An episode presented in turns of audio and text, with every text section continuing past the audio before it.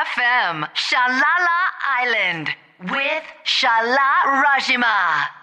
金曜の夜と週末の朝の狭間にようこそタレントのシャララジマです今日も私が気になっているものことハマっていることどんどんいろいろ脱線しながら語っていくのでツイッターのハッシュタグはラジマまでツッコミお待ちしてるのでどんどん送ってください今日はですね先週ベローチの話をしたらちょっと盛り上がっちゃった気持ちがあのーちょっとやっぱカフチェーンカフェ愛愛なのか？なんか、まあ、とにかく全員が利用しますよねやっぱチェーンカフェって。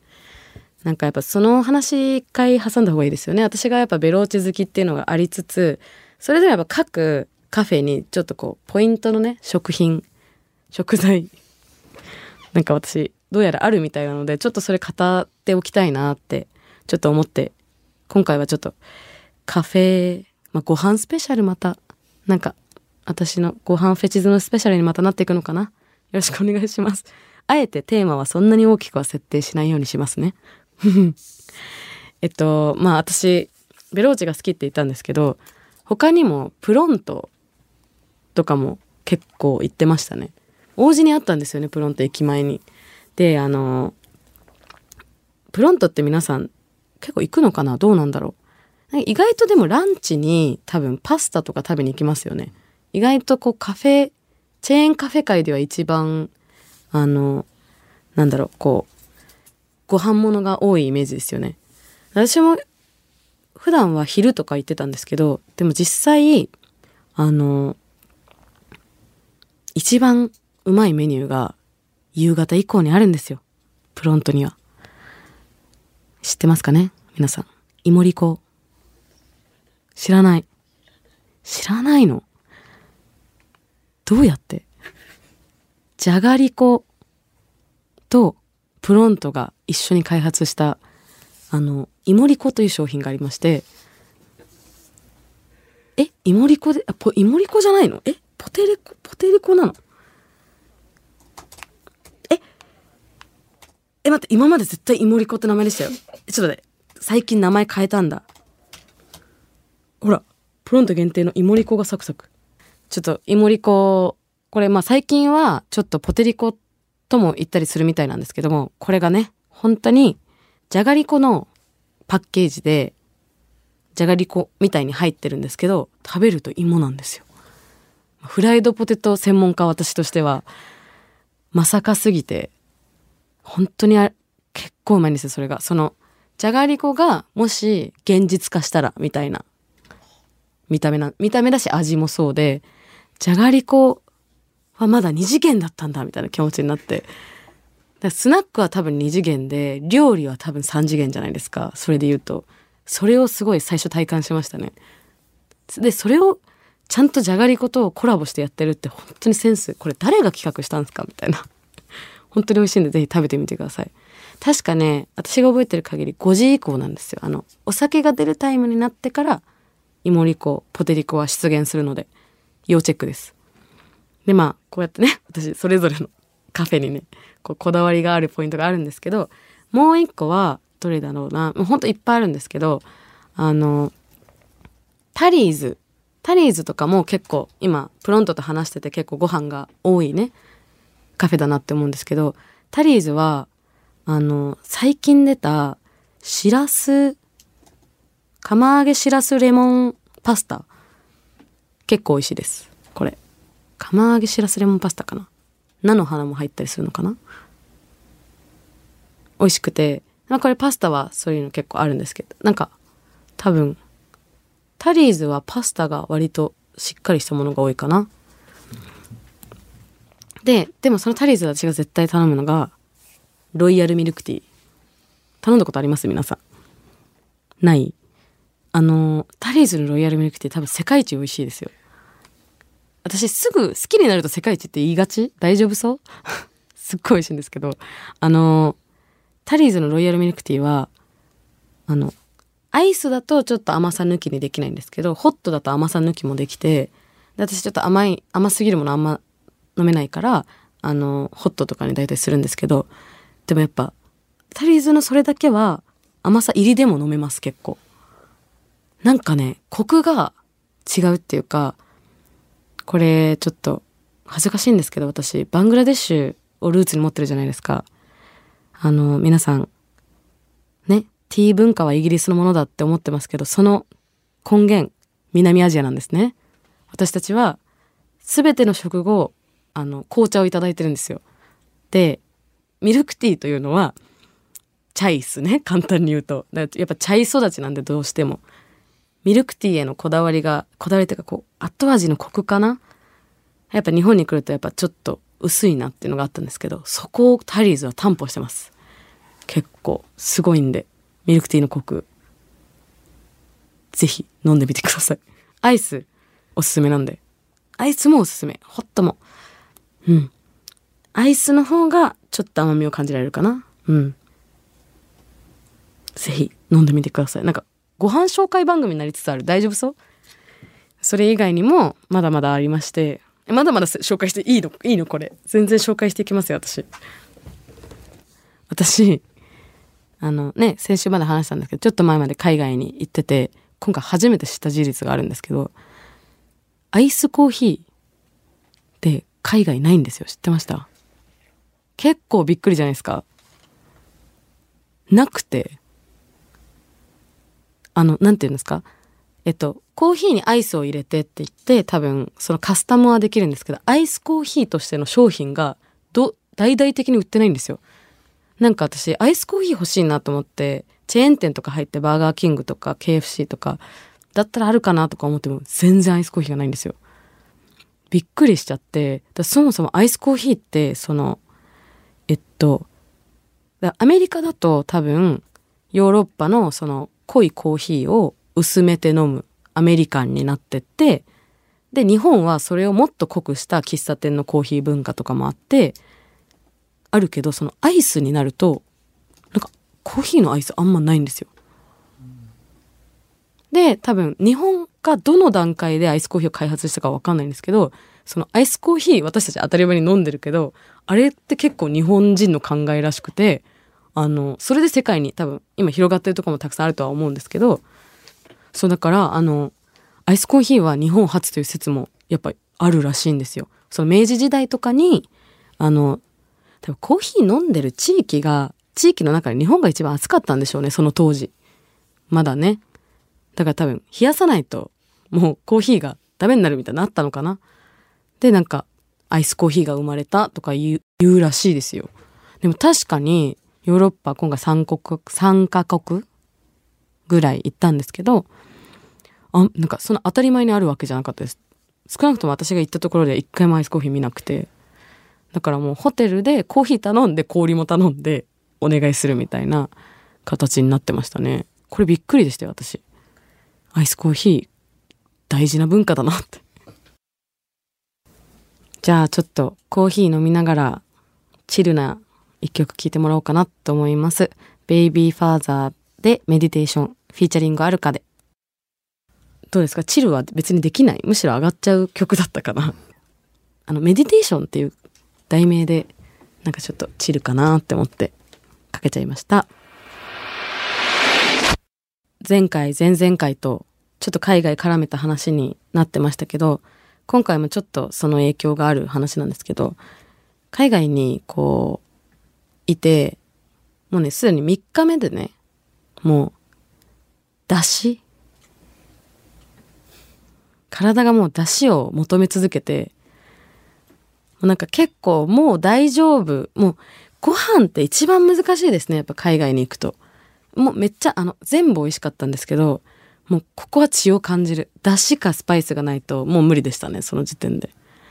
でも全然やっぱ探しても、あの、パリに行ってやっといろいろあったんですけど、他のね、スイスとイスタンブールは、まあ、イスタンブールはトルコのご飯があってすごい美味しかったんですけど、でもやっぱりどうしても私たちは東側、まあこのね、東側の人間なんだなって思ったのが、やっぱスパイスの種類もちょっとやっぱ違うので、体が根源的にスパイスを求めて、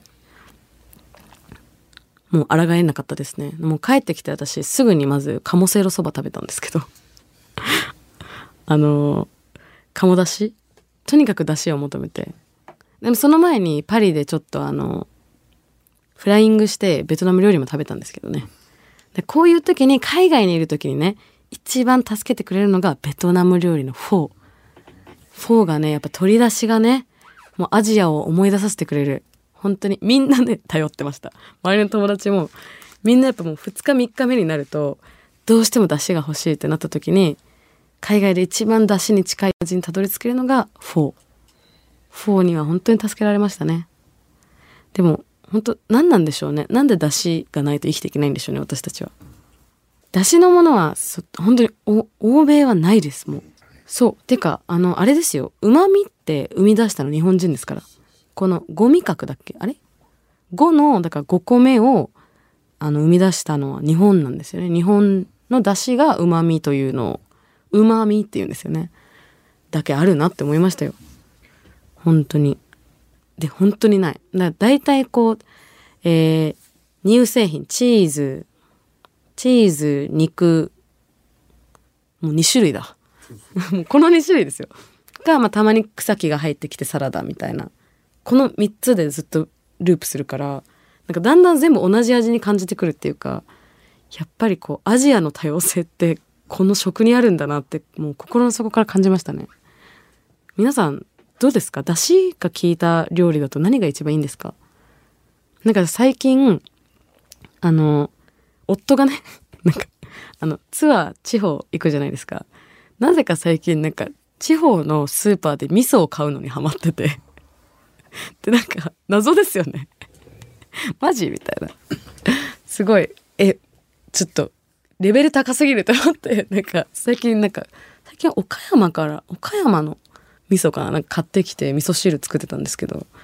めちゃくちゃ美味しくて。帰ってきて味噌汁飲んで。本当にありがとうみたいな気持ちになって。でやっぱ味噌汁は私はその、まあ、だしとそのだしが入ってる味噌とそのご当地の味噌合わせてあのつくね汁は作ってでお豆腐味噌汁みんな何入れますか？それ聞きたいな。聞きたいな。あの私はえっとうちも私も夫も同意してですけどえっとなめことまあたまに玉ねぎとお豆腐なんですけどここが私絶対ポイントで木綿豆腐なんですよ。え絶対木綿豆腐じゃないですか？皆さんどうですか？違う？あ結構みんな違うんだ。私ね絹ではなく木綿なんですよね。お豆腐はでもいつ冷ややっこ以外はいつも木綿派なんですよね私。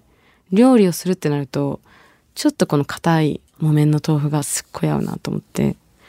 まあだしは一番最近はそれで一番感じましたね。皆さんのちょっとだし好きレシピ聞きたいな。いやあの私だしとかはあの今取ったりしないのって聞かれたんですけどあの実際確かに取ってないです。それはあの白状します。でもちょっと言い訳するわけじゃないんですけどあの高校の時に高校2年生の時にねあの割とこう選べる選択授業がいっぱいあった学校だったんですけど私あの食い意地張りすぎてあの授業中もご飯食べれたら楽しいじゃんと思って調理の授業を取ってたんですよ。私調理師免許3級持ってるんですよ。そうそこがなんか調理の授業これだけのコマ取ると試験受かったらこう免調理師免許何とか取れるんですけど取れる名目のちゃんとした授業だったんですけどそこではめちゃくちゃ出汁取ってましたよ。ちなみに。あと冷や汁とかも作ったんですよ。やばくないですか？冷や汁は本当にすごかったな。あんなご飯が日本にあるのかと思って結構感動しましたね。意外に調理師免許を3級まあ履修するだけでね持てるだけなんですけど持ってて。だしはだから一応取れるはずです。分かってるはず。でもうちではあのだしはあのねうちの一番のあの得意料理というかこう人が来たら振る舞う料理も一択で、まあ、料理じゃないかも豚しゃぶなんですよでうちの豚しゃぶはもうこれ秘伝なんですけどちょっとあんまりね公共の電波で言いたくないですよでももうまずだしを昆布だしとかつおだしどっちも取ってその汁を作りでそれで豚しゃぶをするとどんな豚でもすごい味になるんですよ。とにかく。で、それをね、ポン酢に、うちは青唐刻んで入れるんですよ、なんと。そうすると、この、もうどんなポン酢もめちゃくちゃ美味しく仕上がるんですけど、その出汁を取った汁に豚しゃぶをしゃぶしゃぶして青唐が入ってるポン酢で食べるっていうのがあのシャラケです。皆さんもぜひ真似してみてください。だしとやっぱスパイスの人なんですよね私って。もうこのしゃぶしゃぶに全てが現れてるんですけどすごい綺麗にまとまっちゃったちょっとまあ今日はねずっとご飯の話しててちょっと音楽が入ってくると急な感じもするかもしれませんけどちょっとやっぱ2曲目紹介させていただきたいですえー、シガーロスのホッピーポーラ。いやー、やっぱシガーロスめっちゃいいですね。ちょっと、ご飯と冒険の話っていう、冒険の空気で、ね、ちょっと謎のマリアージュですけど、あの、話してたら、やっぱりその、味噌の話にやっぱみんなでちょっとなって、あの、私も実際、その、ね、ね、夫がこう、味噌のお土産を買ってくるようになるっていう、すごいと思って。それでなんかお、多分岡山の味噌だったかな今買ってきたのが。でも、味噌って関東と関西で違いはあるくらいは、まあ私でも知ってたんですけど、やっぱその各地に行くことがほとんどないので、東京でね、大体ずっと暮らしてるから、やっぱ各県全然違うのがあるんですよね。それ聞いて今びっくりして、っていうか、味噌も大豆だけじゃないものから作られるんですね。えっと、え？米味噌？もある。し？麦味噌？もある。麦麦味噌。いや、なんか味噌、すごい、そんないろんな素材からなるんだって私、大豆以外味噌にならないと思ってたんで、びっくりしました。なんか多分各県行ったら、スーパーでご当地味噌買うのってすごい頭切れる判断ですね。ちょっと帰ったら褒めますわ。すごいね、味噌チョイスって言うようにします。消費がね、大変。でも毎日味噌汁作ればきっといけるなって思って。でもこの発酵？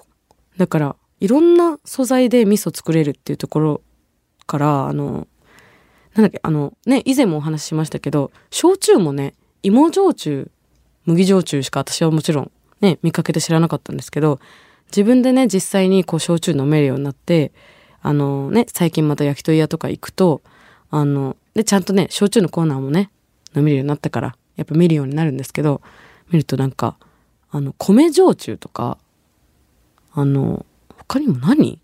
なんかもう、玉ねぎ焼酎？もあるんですよね。あと、栗焼酎もあったな。なんか、え、何でも焼酎にできるんですか？ってびっくりして、発酵とは？世界広そうすぎますね。ちょっと他にもどんな焼酎があるのか、どんな味噌があるのかとか皆さん知ってたら、ぜひ教えてください。メールとかで。試してみたい。いろんな、その発酵食品。日本酒は米だけ？あ、そうなんだ。すごい。そこの違いとかも、ちょっと酒蔵とか行ってみたくなりますね、これ。何が起きてるのか。その先で。ちょっと皆さんのお酒情報もっと知りたいです。ベイ FM シャララ島、今週いかがだったでしょうかなんかね、ずっとピンポイントで、ご飯っていうか食材の話してましたね、ずっと気がついたら。なんか、カフェチェーン店の話から気がついたらピンポイントの食材まで行って、だしからスパイスからもうほんとすいませんね、いつもこんな脱線しちゃって。まとまりのない回だったのかな。ちょっと、皆さん感想どんどん、ツイッターのハッシュタグ、ラージーまでお待ちしてるので、お送りくださいね。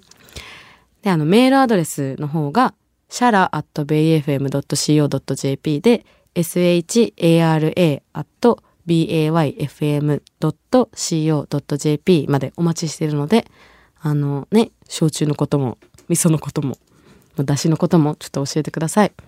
で、あの、ラジオの情報などは私の SNS、Twitter、Instagram で発信してるんですけれども、ララジマ、LALAZIMA のアカウント名までであの、検索していただければ、と思います。